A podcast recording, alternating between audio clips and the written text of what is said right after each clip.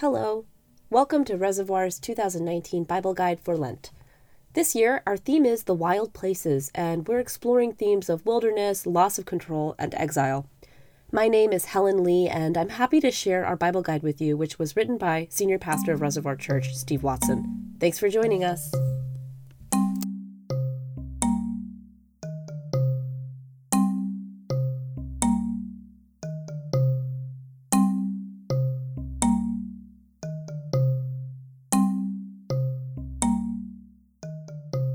We continue in our second week of Lent, reading passages from the wilderness narratives that sit between Israel's deliverance from slavery and their arrival in the Promised Land.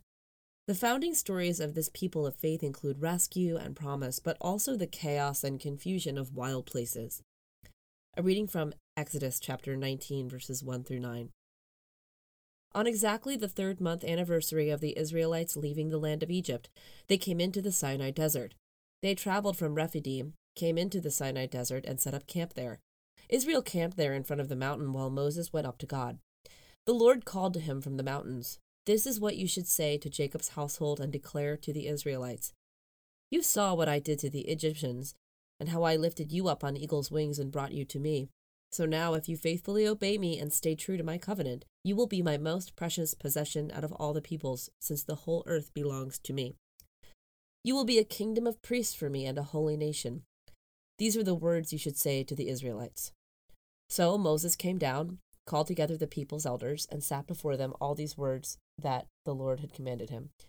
The people all responded with one voice Everything that the Lord has said, we will do. Moses reported to the Lord what the people said. Then the Lord said to Moses, I'm about to come to you in a thick cloud in order that the people will hear me talking with you, so they will always trust you. Some points of interest. It's striking how people so often encounter God away from busy economy and industry of human habitation. Certainly, the Israelites' primary places of encountering God are not in any human constructed building. Bible scholar Wes Howard Brooks says Moses encountered the Lord outside of Egypt, outside of empire, in the wilderness, and at a mountain. These two sites are repeated places in which the Lord encounters Israel. It is where the authority of the state cannot reach.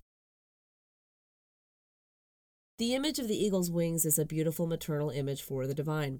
God scoops up her young to hold and to treasure, and in time to represent to God represent God to the whole earth as well.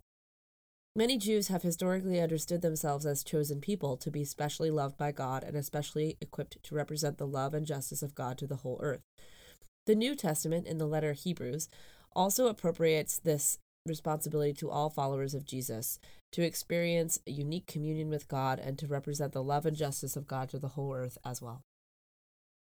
Along with many other things, Moses passes on the eagle's wings and holy priesthood news to the whole assembly, and the people shout out in unison, We'll do everything that God says. I love that God's response is to tell Moses, I think we should talk where they can overhear us because I'm not so sure they understand. A funny, a funny moment in divine revelation. A small but interesting note God wants people to hear God talking to Moses, not so that the people will trust God more, although that's probably also true, but so they will trust and listen to Moses. This is pretty sweet backing Moses gets from God, and also maybe a note of realism in how hard leadership and group learning really is. No matter how eager people may be, it takes a lot of trust and a lot of time for communities to learn new things and to change in any way. Change is hard. A direction for prayer. Pray for your faith community's calling to ride on eagle's wings and be a holy priesthood. Pray that your faith community will experience God's love and protection and represent the love and justice of God to your city.